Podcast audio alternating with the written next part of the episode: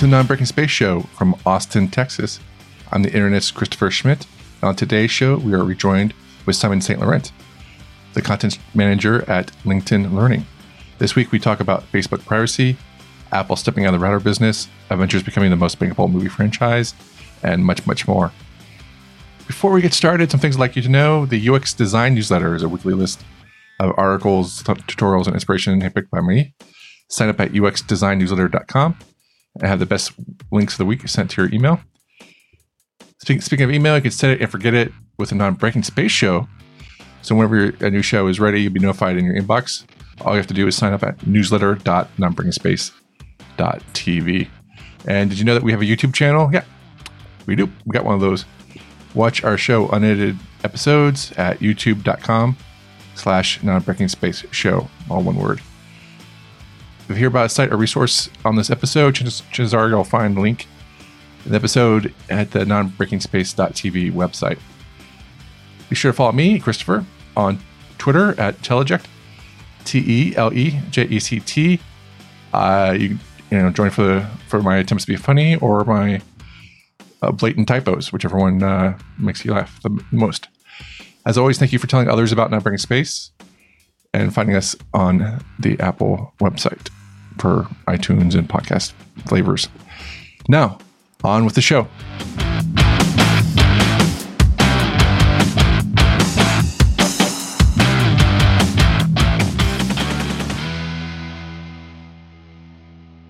Well, yeah. So it's been a while since our last my last episode. Not sure.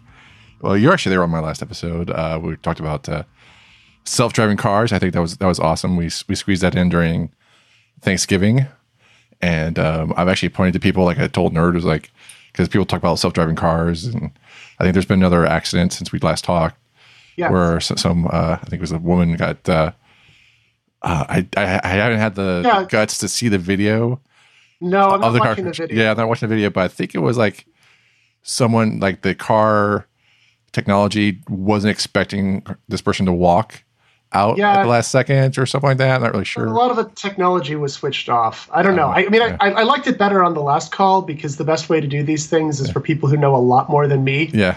to be on the call, and that worked great. Yeah. So anyway, so like things have happened since then, but uh, that raised up a whole lot of discussions. And so like uh, I was able to like be told nerds like, oh, you should listen to my podcast. Here's my here's our episode about self driving cars and and uh, so I was like, oh, very cool. That's pretty nice.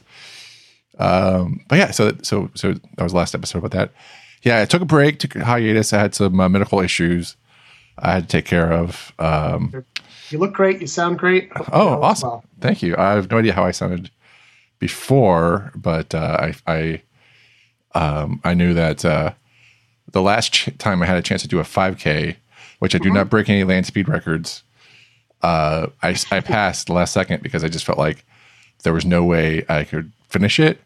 Much Right. less, I felt like I could die trying to finish to accomplish it. So I said, like, no, I'm going to pass on this one. And so uh, I had surgery over the holiday break and just learning to say no to a lot of projects, a lot of things. And Saying no is good. yeah, and I've not really mastered that at all. So, but I'm still getting there. I've said no to a lot of things.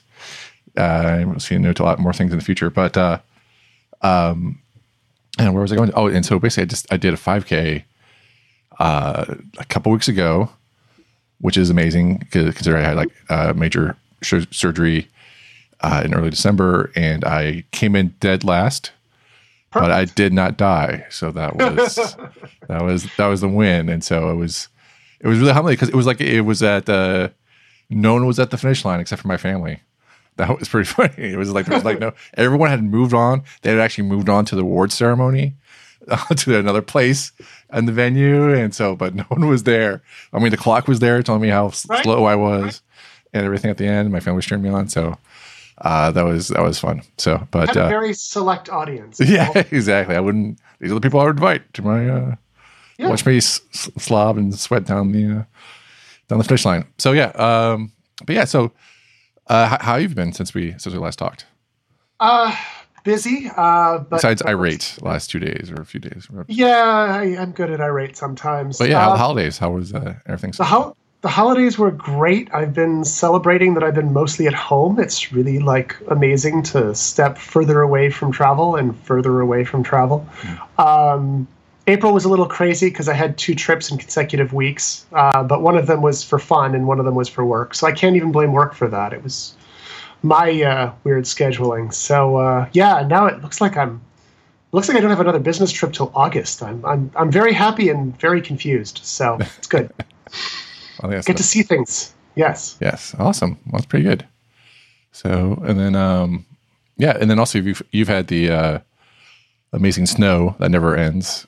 Uh, the winter Well, ends, right? It just lurched from winter into summer. It's like 83 right now, and I would like my snow back, please. Right. So um, yeah, I just had a meeting with someone who's in New Jersey, and it's like 80, 80 degrees right now as well. So, like, I, yeah, I, I, my, my seas favorite seasons come in order: fall, winter, spring, summer. Mm-hmm. So the only thing that gets me through summer is knowing that fall and winter are coming. So yeah, yeah, it'll be exciting. yeah, I'm not, I'm not looking forward to uh, summer in Texas. So it's gonna be hot. But anyway, but yeah, let's Yeah. Catch, catch up on some news items. Uh, uh, we've we've missed a lot in the last uh, few months, but we'll try to keep it keep it recent with the news news stories. I think Number one. over the last few days, as information started to point towards this individual, we started some surveillance. We were able to get some discarded DNA, and we were able to confirm what we thought we already knew that we had our man. And yesterday afternoon, in a perfectly executed arrest, my detectives arrested James Joseph DeAngelo, 72 years old, living in Citrus Heights. uh, the first one is the uh, I guess the Golden Gate Golden Gate uh, killer has been caught. Uh, East Area Rapist is is also his his name. He's got a lot, a lot of nicknames, and so uh, what I found was interesting, of course, is that they use DNA uh, to pinpoint him, and, and, and, and technically it was like a, it was a cold case file, but they kept on working on it, working on it, uh, tr- trying to get it. And so this, you know, and so actually like had a break in the case. And so from what I could gather is that they used free a free account on a you know, like you know on your ancestry, you know, tracking your family tree and stuff like that. And so they had samples, uh, DNA samples from his past from the from past cases, and and so like a, a relative of the Golden Gate Killer put up their DNA, and it was a close match. That, that's that's how I. I it. Yeah, that's kind of the the story they told at the outset. It turns out it's a little more complicated, Oh, yeah? which is kind of a good thing. Um, so they actually thought that some guy in Oregon was the killer briefly, uh, because he also had a DNA match, or his relatives had a DNA match. Um, they went as far as getting a warrant for it, and he was like, "You can have my DNA. I didn't do it." Yeah. um, and, and he didn't. So, um, so that was good. It's just, I mean, I, it, it's interesting to me. I like, I have at, at some point for work, we were doing this like uh, bone marrow transplant thing. So I gave my DNA, and then a few years later, my mother was like, "Let's do this ancestry thing," and so I was like, "Hmm, well, I've already given away my DNA. Okay, let's do Yeah. this thing." Um, I went back uh, when you brought up the topic to see what Ancestry's privacy policy was. And Yeah. there's definitely something in there where, yes, under a warrant or a subpoena, we will give up the data. Yeah. Um, it doesn't sound like it's as easy as we have this DNA, please match it for us uh, for, uh, for like every case in the universe. Um, the other thing that's crazy about it, though, is that as you noted, it's, it was a relative. And that's really kind of the, the key to this. Um, we've, we've, we've had a lot with, with social media lately and like people tracking you on social media. And one of the interesting bits I saw in that was that if we know what enough of your friends think, we can guess what you think with remarkable accuracy. Right. And with DNA, we don't have to have your DNA as long as, you know, five of your relatives have put in DNA and they're sort of vaguely close Right. to you, we can put the pieces together. Um, that's new and different and weird. Well, I, Um, I don't think that's too different. I mean, they've done a lot of, um, you know, what, I forgot the name of the documentary. I have to go look it up, but it was just the uh, they've traced the, like the origins of mankind. You know, from taking just a ton of Oh, yeah. DNA samples from a lot of people, a lot of continents, and a lot of countries, and just like, oh, this is probably where things happen. Like, and I mean, you, you get your 23 and, and me, you know, report, and it just tells you like where you came from. So I don't know. It's it's not terribly shocking to me that Well, the the part that's interesting to me from the Yeah. police perspective is that it used to be, you know, like fingerprints. Your brother's fingerprints wouldn't look like your fingerprints, Right. or you know, there were these connections, but they wouldn't add up. With the DNA thing, even if it's like your fairly distant relatives, yeah it's it's gotten a little more um, searchable. yeah Um, before they could definitely match DNA if Yeah. they had your DNA and DNA from the scene right but now it's it's a a broader it's not google for dna but it's it's getting closer. something out there Yeah, it's like a, it's like a fuzzy search, I guess, for it. So is what you're saying. It's like so instead of having a, a but you you would still need you know for a court case you still need to have like the DNA to match up with the person that's in sitting in front of them. Like just, i but just for detective work that though, yeah for detective work, yeah, it's like if, if we get the right family or you know relative and get a close match, okay, yeah, and that's you know that's that's kind of the, the future we're living in with like we don't we don't need to know everything about you, but if we have enough information, we can we can, we can make a really good case as to what you're what you're thinking about. yeah Yeah. so they, they don't have his dna yet they haven't confirmed all of these things and obviously Really? he hasn't been convicted Really, because like Yeah. because because in the in the uh, initial initial reporting, they said that they had like a sample that was disposed of, like he got rid of it somehow, which which made me think of they went through his trash. that is totally possible Yeah. the thing that i saw was that they were still fighting getting a real dna sample from him like a blood sample or i guess a spit sample i don't know Yeah, Um, I don't know what the gold standard is in court.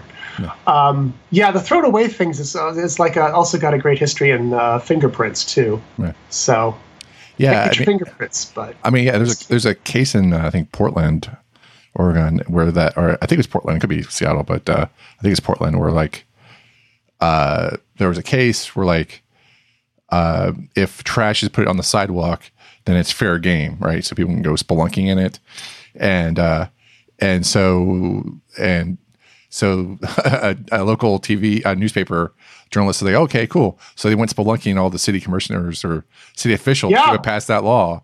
And they're like, okay, cool. How can you explain this to me? Can you explain this? Like why I have this receipt for this Right. thing? And and they were like, not not, not terribly amused by the fact that they legally uh, came about their uh, about their uh, you know discarded items. And so so basically like yeah, so like if they think someone is a is a suspect, they if you discard things on you leave it outside your home and there's plenty of DNA probably floating around there for some reason or, or another. You can, you can get that. I mean, even that was like I remember seeing like an old uh I think it was an old unsolved mystery where like they just like uh a detective just got a cigarette butt from a, a suspect and just pulled that in and and he just like discarded it off the, on the ground or something like that. So, but yeah, so uh, and we're all shedding DNA all the time. So there you go. So Yes, we are. so there you go.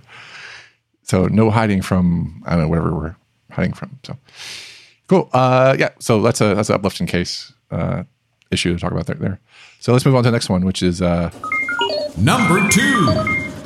a little more technology, like not, not more technology, but a little bit more, um, I guess, consumer oriented. Is the uh, the Apple is done making routers, which makes sense because they, you know, there's a, they haven't really done any major updates to the routing, like you know, time capsule and all that in a while. But I remember when they entered the market, they like desperately like I was trying to get my Linksys router to work with my new, you know, my new MacBook and get it working with uh, the printer and everything. It just wasn't working out. And I just like, I just, you know, spent the extra money to get an Apple product because it, it costs a bit more. And just the ease of setup uh, to hmm. get my computer running and stuff like that. So I just, I've never looked back. I get another product. I started with it at my parents' house because I was looking for something with you know ease of use, and they had Macs, and it all made sense. Yeah. Um, And then I actually wrote a piece at one point because I was going through a, rec- a router every 12 months. They were like made out of Kleenex or something. Yeah. Um, they'd set up, I'd go through all the work to do it, and then like 12 months later, I'd have signal in my office and no place else because just something wasn't happy over time. And you know, my parents' router trucked along for like ten years, Yeah. and so about four years into that, I was like, okay, I give up. Let's go buy an airport. Yeah. Um, And it was the most stable piece of my network infrastructure until about six months ago when I finally replaced it. Um, partly because I knew Apple wasn't updating anything to do with them. Um, partly because it was doing weird things. It was showing like yellow flashing lights for no apparent reason. So they can give up the ghost. But the the other thing that I like, I, I was thinking about this, and I bought a I bought one of the iMacs with like the lampstand look to it. I can't remember. It's like it looks like the Pixar lamp, but it's it wasn't the original candy colored iMac, but it wasn't the yeah. Um, and you know, I could have put an airport card in that, and I would have had to buy like all of these things to make it work at that point. And I just was like, I have Ethernet. I'm not doing this. but when they first did that, like that iMac and one of the I can't remember if it was a MacBook at that point or if it was still called something else. You know, they were like the only things you could do that with. There were the standards were still kind of being developed. Um, Apple really saw this kind of wireless future ahead of us where we didn't want to like plug our well not yet existing phone into an ethernet jack um, it was it was one of those like big steps that made other things possible Right. and now everything's possible anyway so i guess we just don't need it you know, I think they needed to have a great router to make their new products work, and they and so they need like a kind of seamless experience, and that was on the market. And you know, and I you know, I haven't looked at the market elsewhere. Apparently, Apple stores are selling a like you know a non-Apple router in, the, in their Apple stores now, and uh, everything's a mesh now, and so. Um, so I was waiting for you know Apple to come out with a mesh product that would you know Right. a, a mesh time capsule would be really sweet right now. But uh, but yeah, they didn't. They decided to give it the ghost, which I feel like you know, there's you know some comments about this on on the internet. Uh, believe it or not, people are opinionated on the internet. But uh, about apple yeah, I know. I just feel like for a company that has wanted to own the experience or so good at being uh, having uh, for focusing on having a user experience that is exceptional, making sure people get up and running on the internet, I think is very key to that. I mean, and you still have to deal with, you know, Time Warner now, Spectrum, right uh, AT and T, you know, FiOS, and all this other stuff. Like you know, you know, Google Fiber is here. Um, you know, I switched to Google Fiber, and I'm not looking back if I can help it. You know, hopefully I don't. Right. Knock on wood, I don't have to relocate anywhere.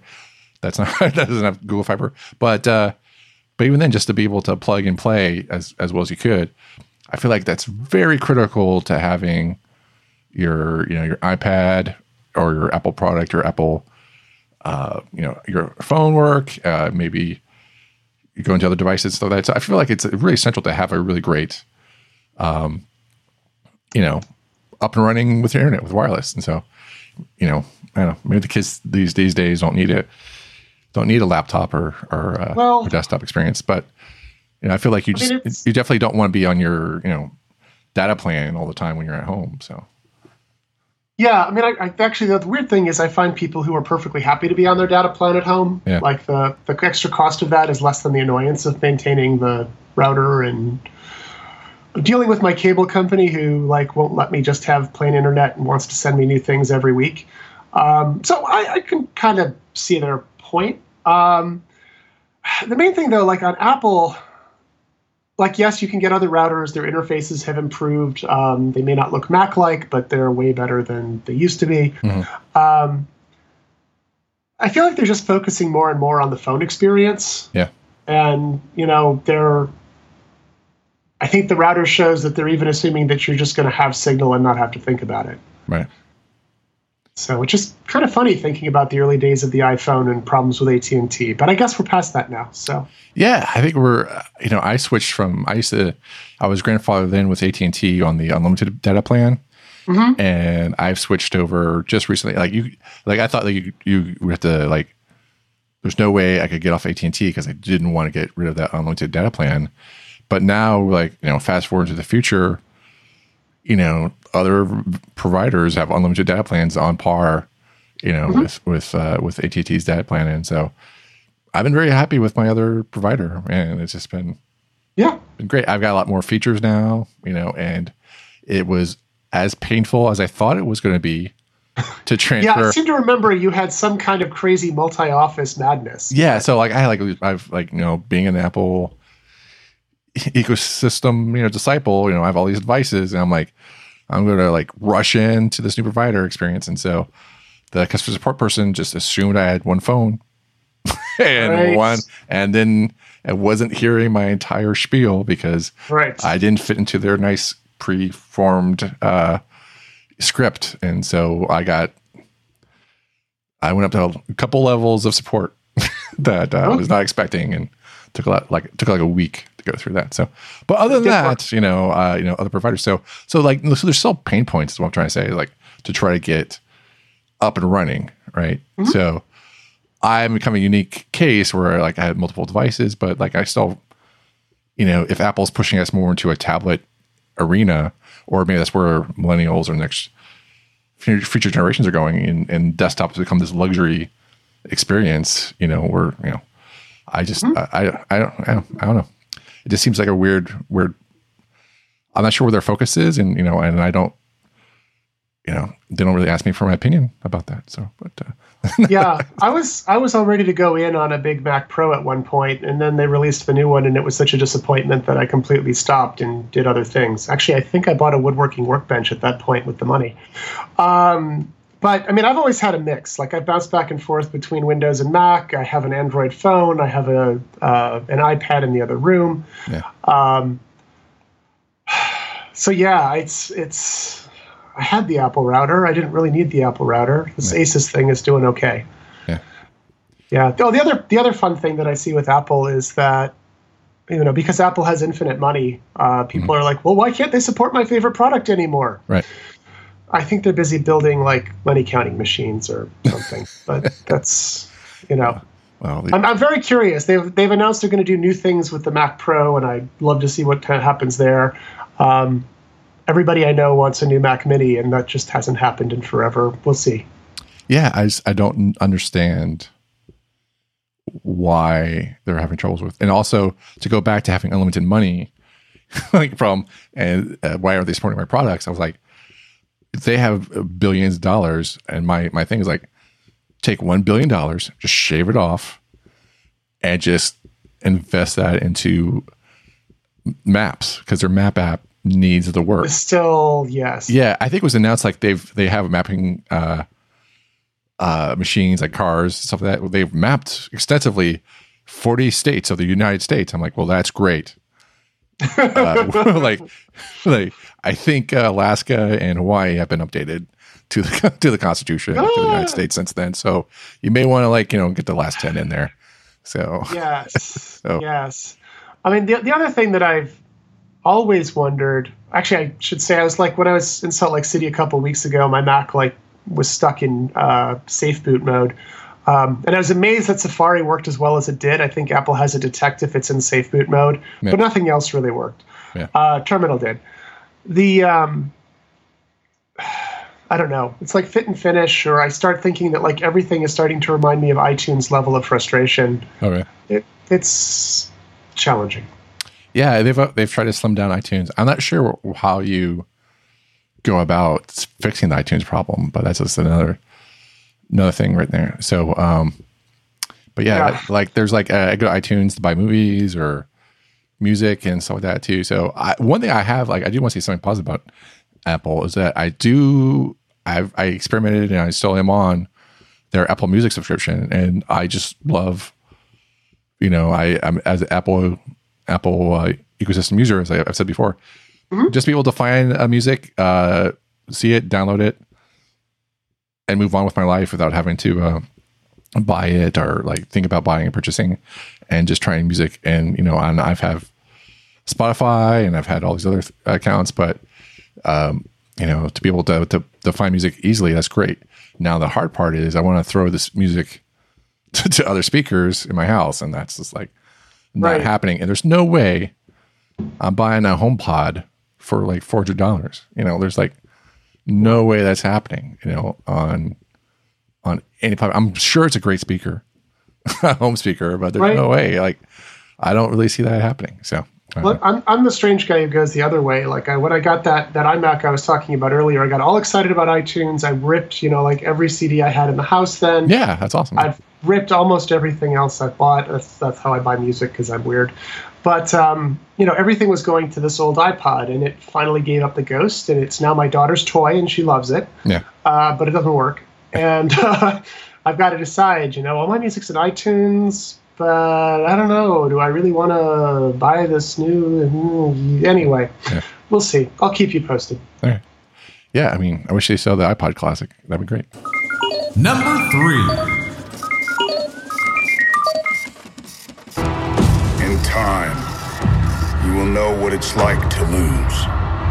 To feel so desperately that you're right, yet to fail all the same.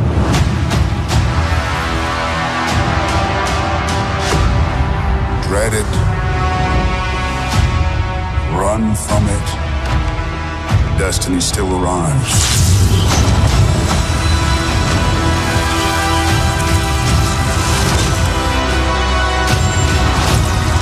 Evacuate the city. Engage all defenses. And get this man a shield.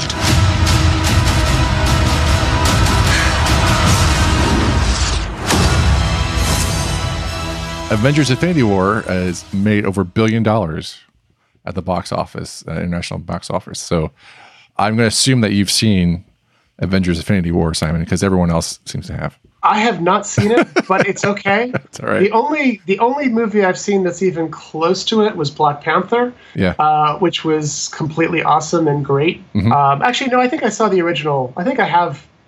We saw the Avengers. It didn't make any sense to me at the time, and I'm not really worried about it. Right. You're welcome to go ahead with all the spoilers you want. no, I would. I don't want to do that. No, I was just. Uh, No, no. No, it's it's okay.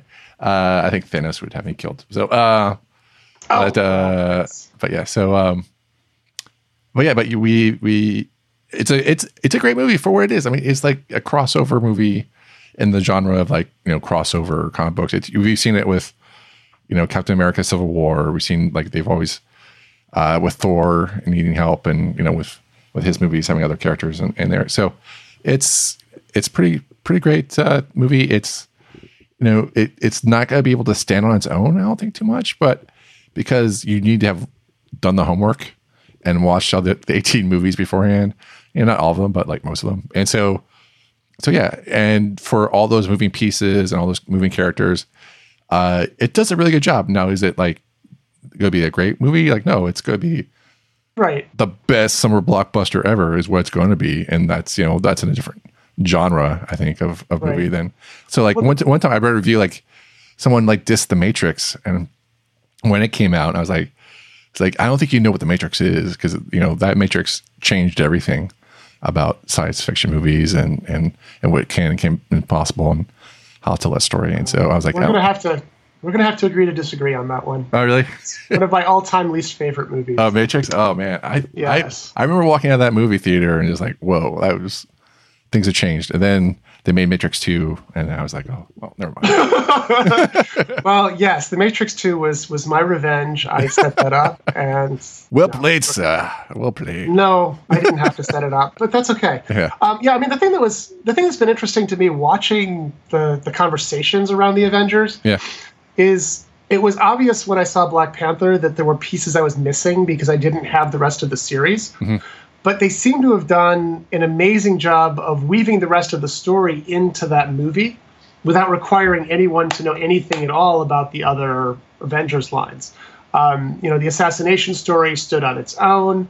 The weird scene at the end with Captain America recovering in this hut in Wakanda you didn't need to know the details. You just had to know that it was something different. yeah, I think it's, I think it's really brave of them to put together movies that do require everyone to know all the parts. It's it's hard enough in a series where you know you can kind of assume people probably saw the first one before they saw the second one. right. But to take something on this scale, I mean, this is this is epic. This is like, um, you know, I I don't think movies are opera exactly, but I think about these like you know, three nights of the the Ring of, of Wagner and all, and you know, people go for like 16 hours worth of, of opera. And I'm picturing, you know, there are going to be movie theaters that are just going to be showing this set of movies. Right. Just like go in, stay as long as you can, come back for another round. Right. Yeah. So it's it's it's amazing to see that. Yeah. I think in LA they're doing the uh, marathon of all 18 movies uh, right before the the like premiere of Infinity Wars. I was like, that was a ripe smelling movie theater, I believe. I suspect so. And Yeah, I did. I, I did do the marathon in Alamo Drafthouse for uh, the first Avengers movie, and I think that was like about four or five movies. right. And we did all. It was all day, and so I was just like, I suffered through the Hulk and uh, and uh, and everything, but like that was that was a long haul. But like I don't know how I could sit through eighteen movies in a row, but well, the the Alamo Drafthouse would be the perfect place to do that. Right. I mean, yeah, you- don't you know right? It was had nothing to do with Alamo Drafthouse. Just Well, you you need a different kind of theater if you're going to be in there all day, all Yeah. night. Yeah. Yeah, and so but I think like if we think about like the uh the closest, there's it's, like not even I don't think it's even like in the neighborhood of of blockbusters. They talk about what Marvel Studios is doing with the Marvel movies. It's like the previous blockbuster was you know the Harry Potter series and Lord of the Rings series.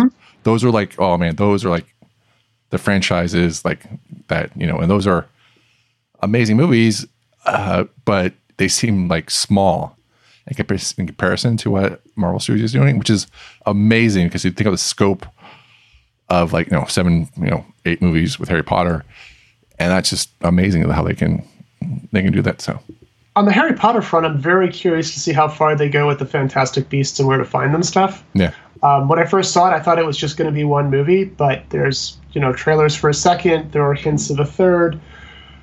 That could also end up being you know the the 15 movie series, and Lord of the Rings ends up looking like the lightweight. yeah, So yeah. I don't know, but uh, but also like, but potential like franchise killer, I think is uh, the Last Jedi, which is just like, uh, which came out while while I was recovering from surgery, and um, I missed out opening day, um, to see the theater, and so my awesome girlfriend, uh, as soon as I was stabilized, checked out of the hospital, uh, as soon as I could, hobbled over to the movie theater for a day screening of of Last Jedi, and I thought I was still on drugs for what I was seeing. Because uh, there was the spoilers alert. I mean, but it was just like right, we're on the, the just Jedi Temple Island in beautiful like Ireland, and uh, it was just like Porgs. and and like all of a sudden there's porgs. And i was like there were no porgs. And force awakens on this island it, i think she would have come across that as like okay fine.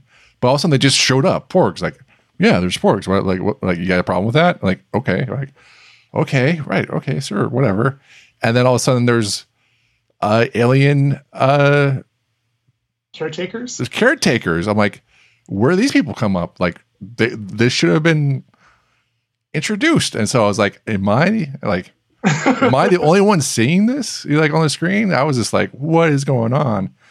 And then um, I, I just wasn't really happy with, you know, it was just like they they didn't take any. I can understand like if you don't want to do fan service or say a theory is right about like you know all the all the mysteries that were dropped for the Force Awakens, but just just to have your answer to be every theory or mystery from the last movie be nope, you're wrong, doesn't mean anything, we're moving on.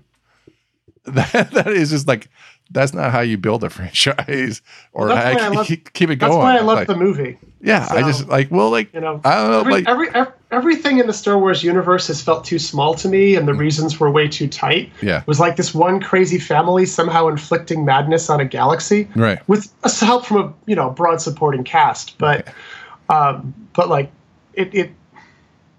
Well, I used to, I was talking about opera earlier. It Yeah. felt like you know an opera plot all this time in space opera and all that.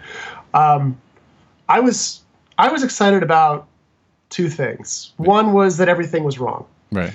The other was the casino scene. Really, you were excited by that? Well, at first I didn't like it, but then I realized that, like in a way, that flipped over all of these thoughts that I had about who they were going to find and what they were going to get. And at the same time, it was just this completely insane chase through a bizarre casino. Um, I was like distracted enough by the casino scene that I was like, yeah, this really should be Lando, shouldn't it? Yeah. But who is this Benicio del Toro guy who's kind of weird and stuff? Um, but the casino has me thinking a lot more about kind of the whole Star Wars universe. Yeah. Uh, the okay, so so you know, I mean, lots of spoilers here, of course. Uh, he, you know, he he sells them out, but on the way to selling them out, he explains how everyone else has already sold them out. Right. Know, this are the people who made the X-wing. These are the people who made the Tie Fighters. Guess what? Same people. so there was a lot there that I liked. I think though that the most important problem with the movie is that it didn't have the deleted scene where Luke basically pranks Yeah. uh, Rey, and that is so weird and so like I, I think if they'd included it, people probably would have been furious. But I Well, really like I, seeing I love one. see, like almost every deleted scene. I feel like should have been in the movie because that scene shows uh, a lesson being taught to Yes. to Rey, which is just like she just shows up, moves some rocks. Uh, she shows up knowing how to move rocks. She leaves moving rocks, right? And like, and she even says like, "Hey, like, hey, I, all I know about the force is I move some rocks." I'm like, well, I, from what I gather, you just know how to walk into a pit and have a like a fantasy like vibe or whatever, which is like sort of what they did in Empire, Strikes Back. But even then, it was just like, you know, there was still.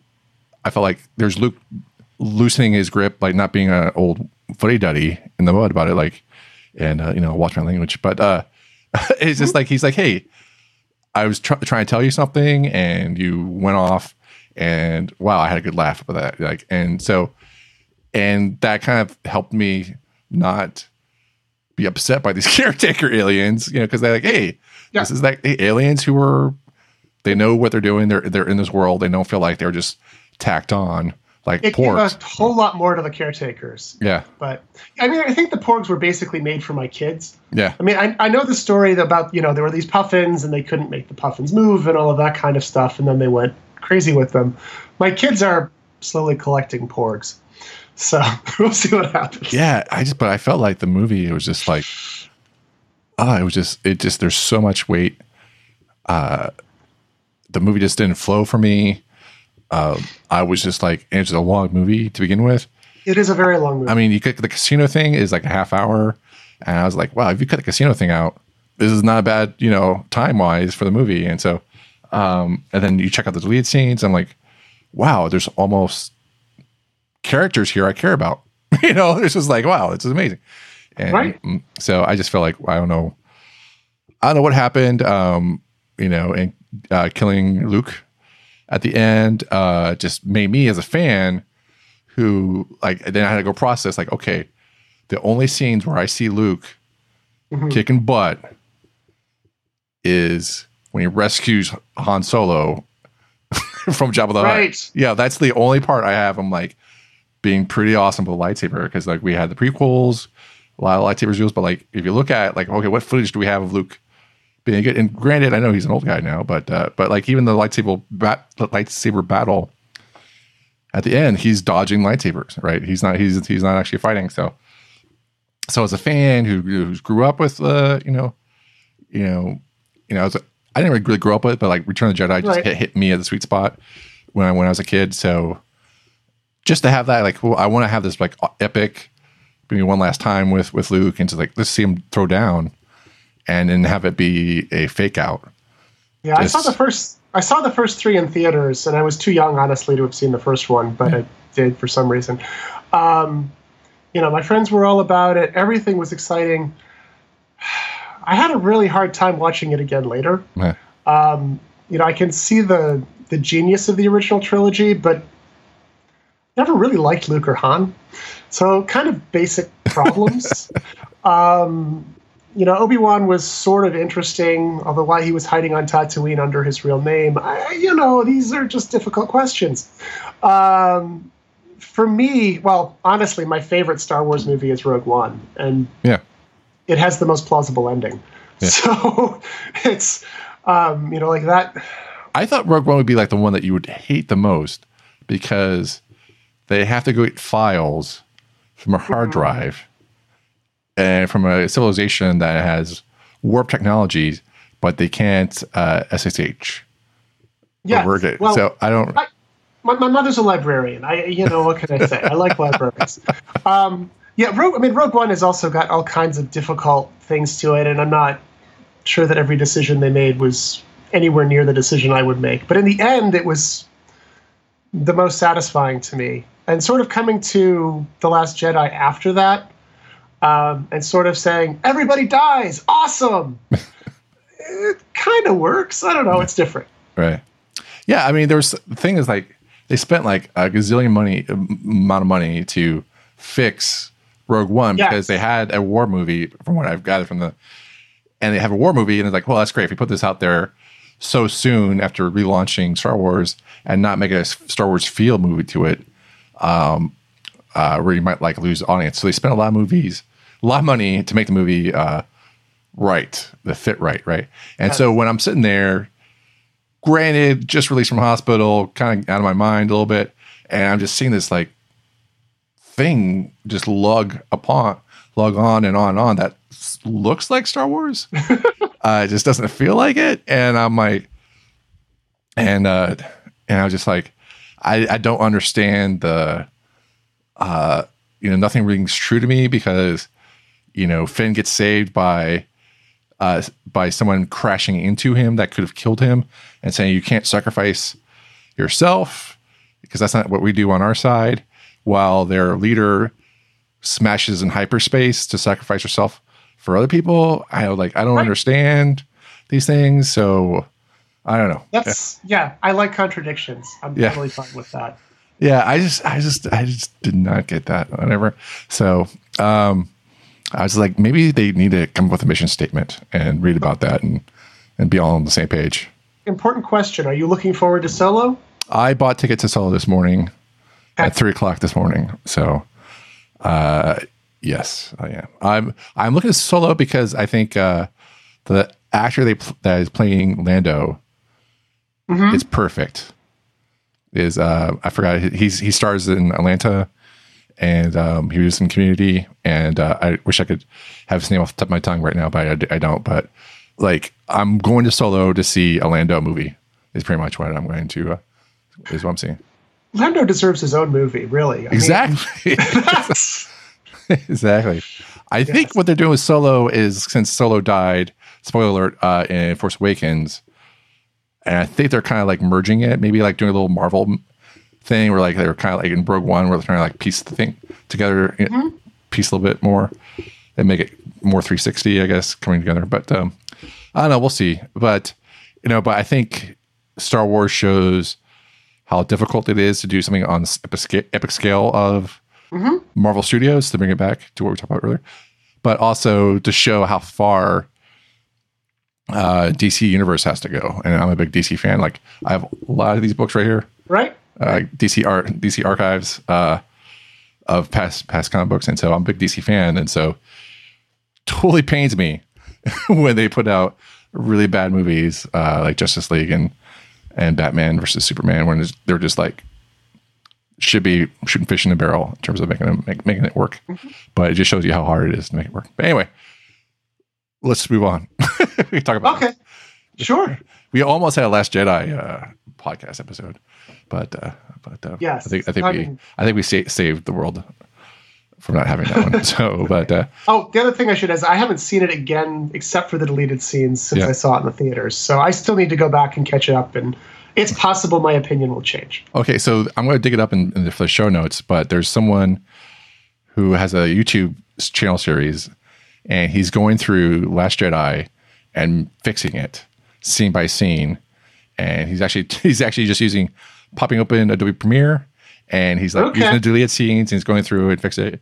Uh, spoiler alert: uh, the his ending, uh, Luke does not die. So, and uh, and I felt like wow, that's you know, like the way he does it is, I think is pretty pretty interesting. Also, uh, Luke Skywalker doesn't throw his lightsaber over his shoulder. Uh, so he does he does pretty much everything all the fan stuff. Right. And I, I must admit, I'm like I'm eating it up. Like, oh my god, this is amazing. Yeah, this is exactly what this is great. This is total fan service. I'm like, oh, and I feel bad for it, but at the same time, I'm enjoying it. Just like, Yeah. yeah, like I like it, but no, like, yeah, but I totally get it, like, because Rian Johnson, like, yeah, I we want someone who takes the franchise in a new place, and you know, I think that's sort of what the Star Wars stories, like you know, Rogue One and hopefully Solo takes it, and I'm totally cool with that. And I'm also great. I love the Clone Wars, uh, Rebels uh, cartoon series. Uh, they're kind of like a little too old for those, but uh, you know, I saw like sometimes they have really Oh. good stories that cross, you know, that that really speak to adults. So I, I'm too old for Lego Star Wars, but I'll admit seeing Darth Maul jumping around as a little Lego figure is highly entertaining. Oh yeah, that's that's pretty awesome. But yeah, uh, I will say I did buy. Uh, my family members we got together recently.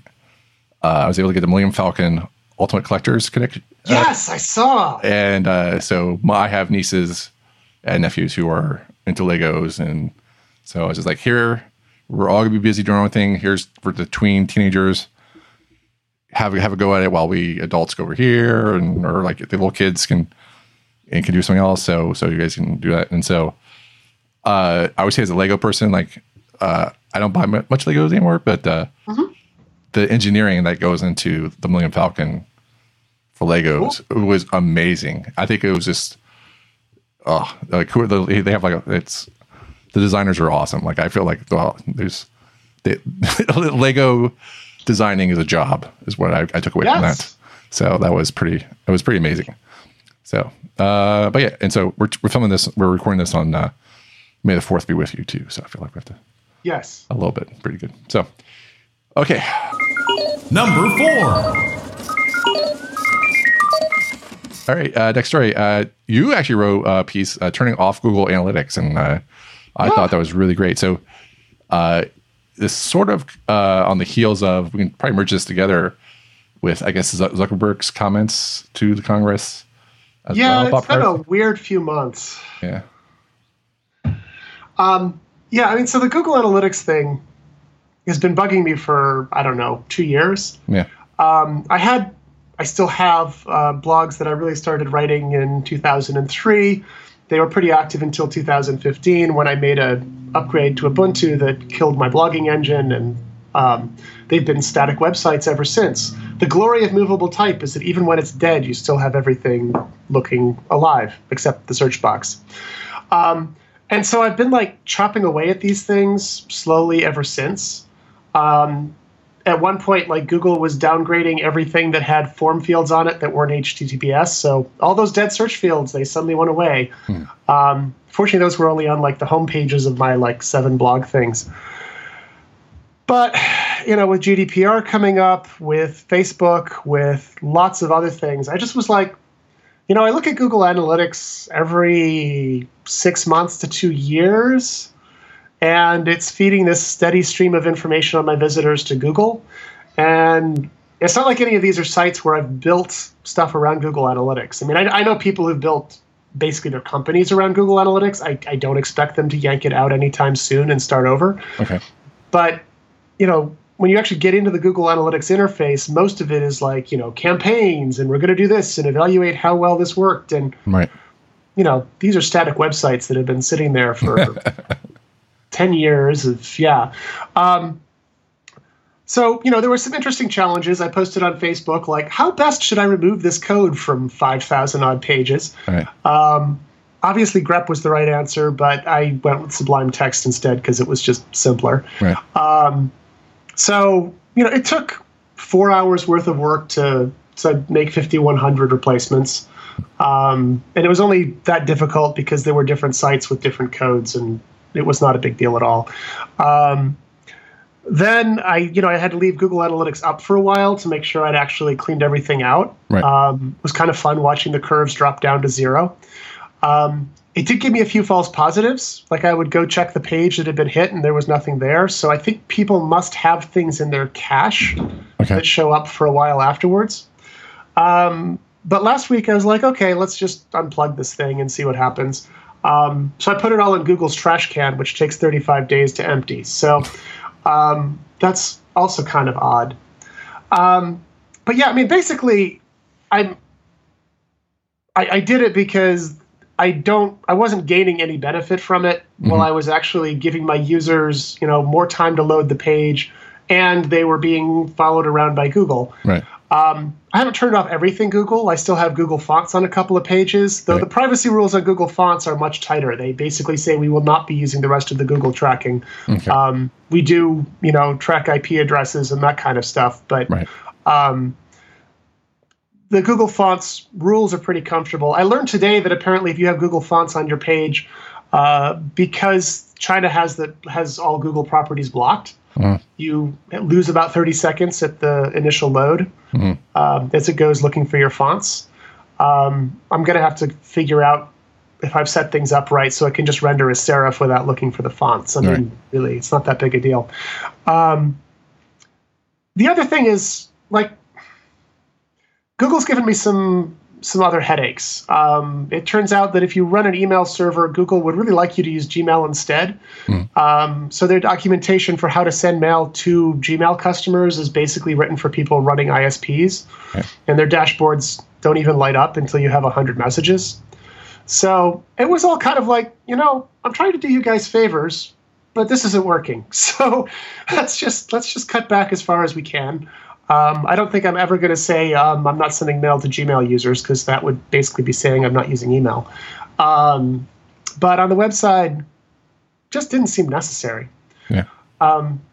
The other thing is, I uh, I have this bizarre cookie that I set. At some point, I decided it would be a great thing if my visitors could pick their style sheet, and it was like a small type, medium type, large type, where the large type went to this like 17th century font because I live in Dryden, and Dryden was a 16th century, 17th century, 17th century poet.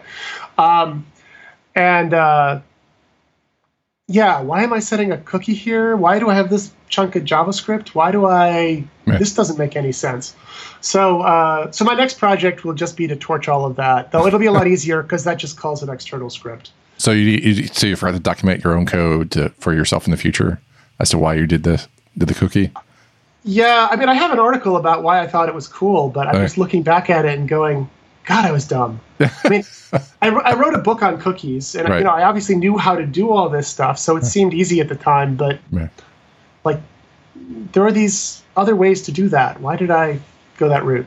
Yeah. So anyway, I'm I'm basically slowly rebuilding all of these things, Right. um, and the I don't know. I feel like I have a professional conflict because I spend like so much of my my workday telling people, you know, these are courses about frameworks and they'll help you use the frameworks and you can do all of this great stuff in JavaScript. And oh, by the way, we have Google Analytics courses over here. Um, I don't do the Google Analytics courses, but that's actually not even my decision. That was just the way it was set up when I got here. Yeah. Um, it is, you know, kind of a weird, tricky thing, but I'm kind of concluding if I can minimize people's exposure to spying, people's load time for my pages, um, people's burning their CPU cycles. Yeah. Summer's coming. Why do we need to heat everything up? Right. I don't know. It's overkill, but it's nice. Yeah. Well, I think it's yeah. I was I was um, auditing one of our uh, I- work for uh, Masters. I was auditing our new web performance course, and it was just amazing. You know, one of the theories that uh, this the teacher talks about is um, Steve Kinney like says like a typical web load now is about the same size as the the old Doom game. That Yes. so that so we're actually downloading Doom. Uh, if you think about it, over. over and over, and over again, and uh, I mean, is it is it bringing us that much joy? I'm not sure, but uh, They should just send it to us as a box of floppy disks. yeah, that'd be awesome. Yeah, that'd be great. Yeah. I But- mean, it, it is amazing how big these things have gotten. Mm-hmm. Um, even like I redid the front page of my website, and the HTML is totally lightweight, but I decided to have an image for every card. Yeah, And so, you know, even though they're tiny images, there's like 46 of them. And so it all piles Right. on. Yeah, and so that's like the thing I have a battle with is because I'm not a big fan of lazy loading images because you Yeah. because if you have an image. Yeah, I could say like a lazy load. You want like a background property, you know, something like that, Mm-hmm. where it's not content, but like an image in line is content, and therefore you need to have it there. And then then you have these pages which are like you know, some pages just have 50 images, you know, and you're like, well, what what what you do? And I'm just like, I don't know, maybe not have a page with 50 images. I'm not really sure, but uh, Good start. Yeah. I, I also kind of some of these things I wish were more built into the browser. I mean, like lazy loading seems like something that a browser could completely do. It knows what you're looking at. It knows where you are in the page. Right. And historically, some of them have lazy loaded. Right. But for some reason, we decided we had to take control of all of these things. Right. Yeah. And like um, also, you know, I don't know, which get off our lawn type of conversation we could be having, but uh, you know, just there's a there's a I was dealing with a, a vendor's UI, mm-hmm. and I did not like it. You know, it was just really confusing. It was just like I was like I wanted to go in there with user style sheets and Yes. say put an icon next to these two menu navigations because just give me an icon and I know exactly what I'm looking for. You know, but they mm-hmm. but they're and they're totally two different. You know, these two links go mean two totally different things, but they're stacked right next to each other. And man, if I have not if I have not pressed that wrong link a hundred times this week, you know, just and, Yeah, it's really hard to train yourself away from these things. And the, the other piece of it is that I keep wondering how much of this kind of design is that somebody's copying an interface they had on a different system. yeah, So, you know, it was a desktop app, we made it into a website, or it was a terminal application in 1970 running COBOL. And here it is. It looks great, doesn't it? Here's your table of all capital letters. Yeah. Um, for all the massive distance, I mean, you've you know all the stuff that CSS can do. You know how all these things work. Yeah. We somehow don't use it very well. So, yeah. Uh, it's well, it just I I've been finding it. It's uh, the people who do UX. Um, I find amazing that they can do it, but I feel the people who can convince their superiors to do UX are really amazing. so that is uh, like 90% of the challenge, I think. right which is like amazing like that's like the hardest part and that's where i find that that's where like after doing conferences about ux and content strategy i think that's where the pain points are where to convince people like just because you have something that looks cool doesn't mean it's useful and Right. um and that's just the hard part really it's just Right. like hey it's okay to break what we've got down and and go in and fix it and test it out and if it comes out that hey we have the right solution that's awesome but you know um, we have a we have a i talked to uh oh um uh rocket surgery made easy steve krug it's steve krug like krug Oh, uh, yeah, yeah yeah. so is like you know like one of the things i asked him is like you do like like one of the things he does is um um is a he he does like on the spot uh, Q and A analysis. He actually gets someone to come up and talk about the website, and he does a little U- UX testing. And I was like, "Wow, that, like that's working without a net." You know, are you ever going to like, you know, you worry that you do that, that uh, you find like someone has a really great website? It's like, yeah, Chris, that's that's never going to happen. it's like, Yeah. it's pretty much what he said. I did like paraphrasing a little bit, but like, yeah, he there's always something that can be fixed. Yes, there is. I mean, the thing that I, I'm actually really enjoying building websites again. It's kind of weird. I'm finding myself like volunteering to build them for the first time in a decade. Why is that? Um, basically because of CSS Grid. yeah, so I can just make things work. I freaked out the other day. I, I so I built the homepage of, of my site in CSS Grid over the holidays and made sure it worked in links and made sure that it downgraded fine. It's basically just a, a list um, when you look at it in another in a not grid context. But then I was like, you know, I haven't tried Opera Mini. I should try Opera Mini. Nobody tries Opera Mini, yeah, and everything worked. and it's like even the rotation, even the stuff that's like specific to grid. Yeah. And you know, I, I like I wrote opera. If you if you upgraded, no answer, no nothing, no news, but it works. Yeah. So maybe it's maybe it's real. Um, I don't think grid is going to solve the need for better UX Oh, no. thought, but it might at least take some of the pain out of the rest and give people the time they need to do that thought. Yeah, We'll- I we'll think- be well- optimistic. Yeah, just to do page layouts quickly and easily without having to worry about floats or it's Mm-hmm. going to be the, the most amazing thing, I think. And just- floats are even fun now that they're just floats and not the whole layout engine. Exactly. Oh my gosh. and then, um, but yeah, so a lot, uh, I have a lot, I have a lot of issues too with, with other parts, but, but it's great. It's like Flexbox and CSS grids. Uh, I did have a conversation with someone, um, you know, I've been working on this book for a long time, but, um, about retrofitting. And I'm hoping to have her on the show again, uh, Emily Lewis. And uh, and I said like, well, do you do uh, work with CSS grids now. It's all the rage. You know, I, I hear people love it, and she's like no, you know, she she does a lot of retrofitting websites, and like no, because like because I I have very specific browser conditions, you know, browsers uh, to support, and I might be able to squeeze in Flexbox with a polyfill because of IE10, right. you know, and above. So, so it's right. it's still like CSS Grid is awesome, but you know, some people can still work in this like modern utopia. If you're with, if you are required to make it look the same on like IE8, it's it's not going to work. Mm-hmm. But what I decided was much saner was just it looks okay on IE8. It doesn't look like the same thing. It just it it it's a workable website. Um, and that that I think is actually the unique piece. Like you can do it and you can have a fallback, and they don't look the same, but they both work. Right.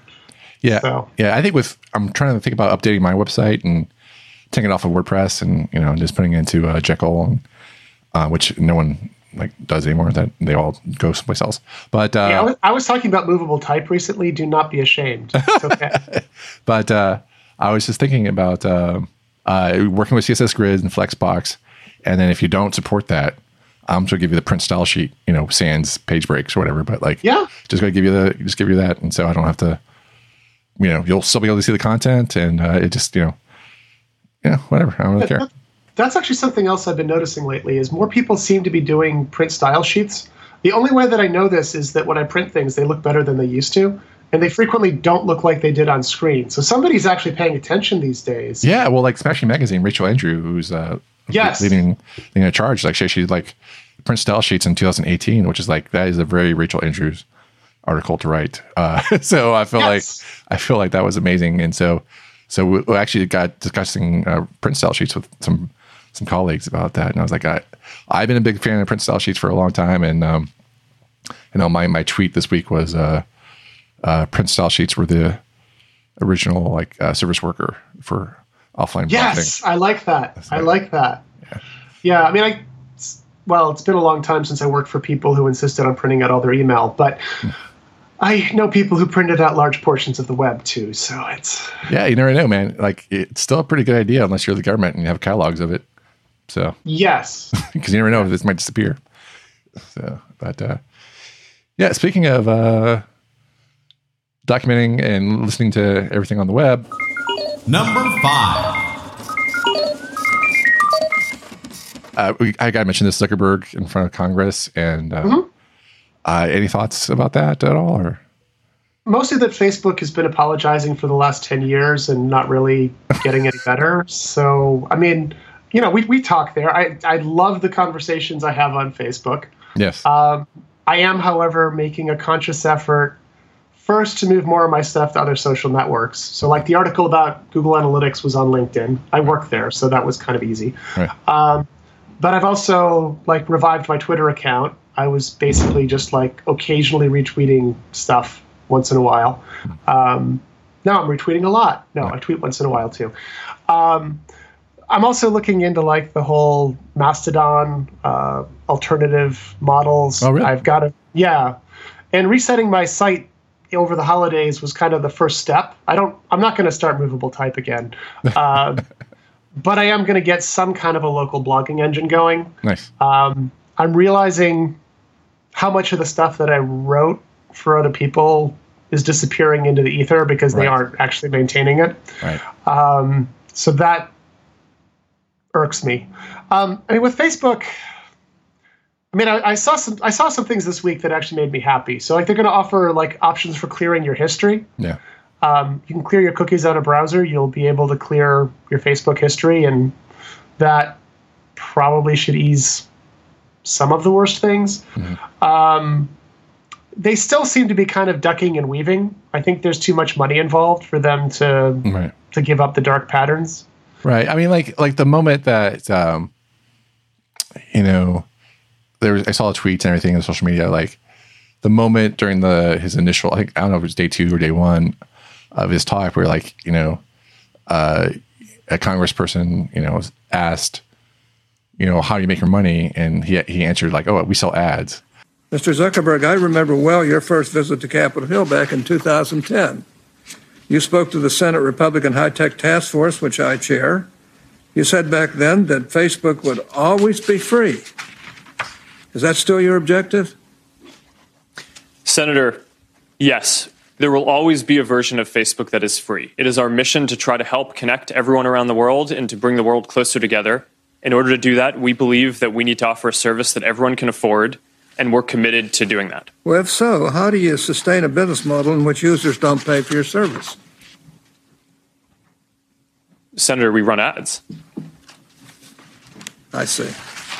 That's great. And he smiled. He, he like he like he was a total robot the whole entire time, but you know, but but he smiled like, hey, hi, I got you. How we sell ads, but like that wasn't really the you know like he's not really saying the full story. That's like tip of the iceberg. It's like we sell ads by mining every freaking click and like and comment that you make and every message that you don't think is public to Right. deliver specific ads to our advertisers so that they will come back and spend thousands of millions of dollars on us to deliver content that you've freely given up, you know, to, to tell us who you are about that. And that's how we sell ads. And so, Right. uh, so yeah, so he kind of like ducked and weave. But the thing is, like, it's a total farce. I thought, like, because you have Facebook, who probably lobbies these congressmen and, and women, and who don't know anything about Facebook or technology, because they have junior staffers right. who handle all that stuff, and so they're probably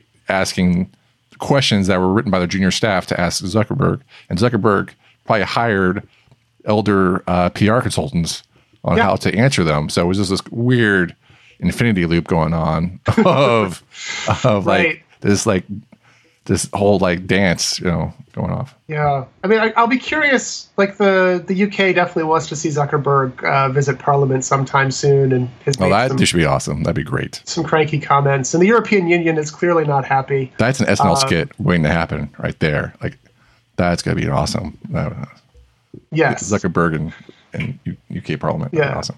So I so I, I don't I don't know where this goes, but I can't really see it being good for Facebook. Hmm. The other thing that I wonder, you know, I was just talking about Google earlier, and compared to Facebook, Google is you know looking kind of shiny and happy, but all of Facebook's woes make people think more about Google. At least that's kind of how I wound up with this whole analytics question. Hmm. Um, so I think we're going to see the whole ecosystem change. I don't think Facebook and Google are going to go away No.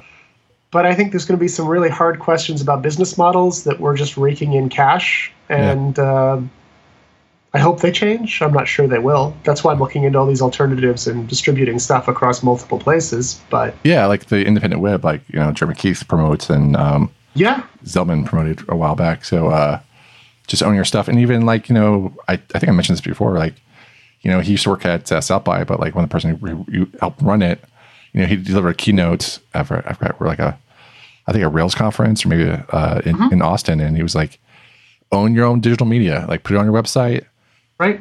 that you own and you run, and then you could share it to who knows whatever you, you feel comfortable with.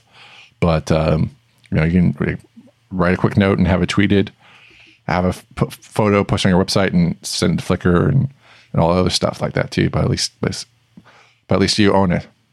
That's where I want to be by the end of the year. Yeah. Um, and I'm kind of I've always had this website. I've had this server. It's still a server. Well, it's a virtual server, but um, but I finally am getting back to like making it a, a suitable home for that. Uh, making it easy to post again. yeah. Um, I've gotten really lazy. All my photos go to Facebook because uh, it's easy, right? Yeah, it's amazing. Like we've had this conversation before. Like, you know, we both want the open web, but uh, we find ourselves talking a lot on Facebook. Yes. Yes. Let's talk about the open web on Facebook. yes, exactly. Like, yeah, this walled garden is pretty nice. What about the open web? it's pretty nice. But uh, cool. Yeah, I'll, I'll keep you posted as I finally get things. Okay, awesome. Yeah, I and I think I need to make a challenge for myself to do the same this year. So, uh, yeah, because I definitely, I definitely want to make it easier for me to blog, Right. and I feel like logging into WordPress right now would be like too much work. so I don't Well, know. WordPress is sort of going through some major changes with this whole Gutenberg and other things. So, I, you know, it could be great. It might not be. I don't yet have an opinion. So, Number six. Um, yeah, the other thing that we mentioned though was the photos, and so like Flickr just got bought by SmugMug. Um, did they get I bought was- by SmugMug, or did they just, or did Flickr just like give it the ghost? Well, it's hard to tell you. SmugMug has made some very, you know, happy sounding statements, but what actually happens, I think we know how these things go. Do you Um, do you actually have a SmugMug smug mug account? I don't. Yeah, I mean, is it because like we're not millennials or something, or I don't know. I don't know. I mean, I, I- I think, and like I was talking earlier about how I have, like, I still have CDs and I rip them. Right. Um, I keep all of my photos locally. I'm cursing Adobe Lightroom 5 because of many, many things at this point. It was not, Adobe is not really eager to have me keep things locally, so I'll have to figure out other options. Um, the, I mean, Flickr was what I used explicitly when I wanted to share stuff under a Creative Commons license because they had that nice little metadata stuff for making that possible. Yeah. Um, and I would use it to search stuff for Creative Commons so that I could, you know, find images to use. Um, and that, that everyone hadn't already seen on Wikipedia, I guess, is kind of the, the value there. Um, so it was kind of a place for me to share stuff, but I know a lot of people who got much more serious about it and then felt really kind of endlessly disappointed for a decade or so. Um, I would love to see the original vision live again. I'm not sure it will. I think honestly, getting it out of the hands of Yahoo and its descendants is probably a good thing, even if it just dies. But uh, I don't know. We'll see.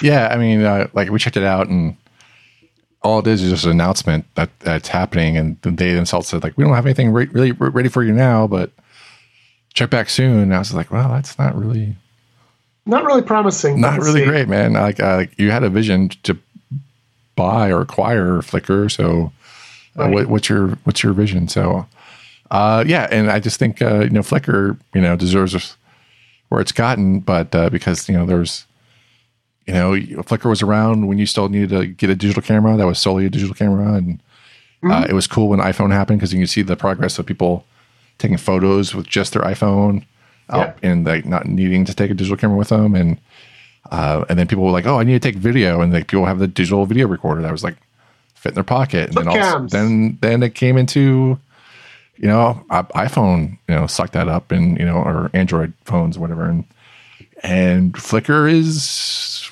flickering, you know, just you know that's Right. was doing the same old thing. I'm like, like there's lots of stuff going on, and yeah, so I don't know. Yeah, they were better. They were better at a lot of things, I think, than anybody else was. Mm-hmm. But those weren't the things that turned out to be what customers really jumped on. Mm-hmm. Um, you know, like for me, it was the Creative Commons metadata, Yeah. and like that just doesn't happen on Facebook for some reason. Yeah. Um, it's not a normal feature, even in Lightroom. Like I have to do weird plugins to make it label these things. Wow. Um, I I don't know. There was this moment, maybe like 2005, 2006, when I felt like the web was kind of reopening for business, and there were all these cool things happening. But a lot of them just kind of went into deep freeze, and Flickr is maybe like the best single icon of that. Yeah. Yeah. I don't know. I feel sad. I feel like I feel a little old for Yeah, for, for it, but like I feel like yeah, Flickr had had had potential, and then they realized that they lost potential. They lost Yes. the lead. They could they still saw like, hey, we still have potential, and then they didn't make it happen. And so, so they've they've had their chances. And so I I don't know what Smug Bug is. So hopefully maybe next time Yeah. we talk, one of us will actually have a count count there. we'll actually like like. But I was like, but I feel like we just need to take a moment to like, hey, that's, yes, we should.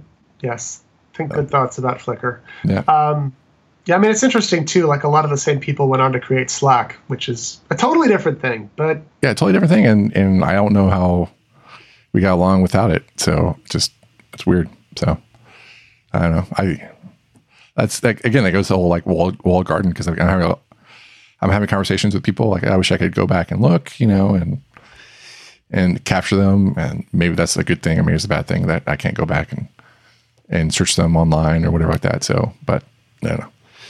But yeah, but I mean, it was, but Slack is a whole different beast. We're like, I just can't believe the the trajectory of Slack uh, is is amazing. Like, like the adoption I've never seen.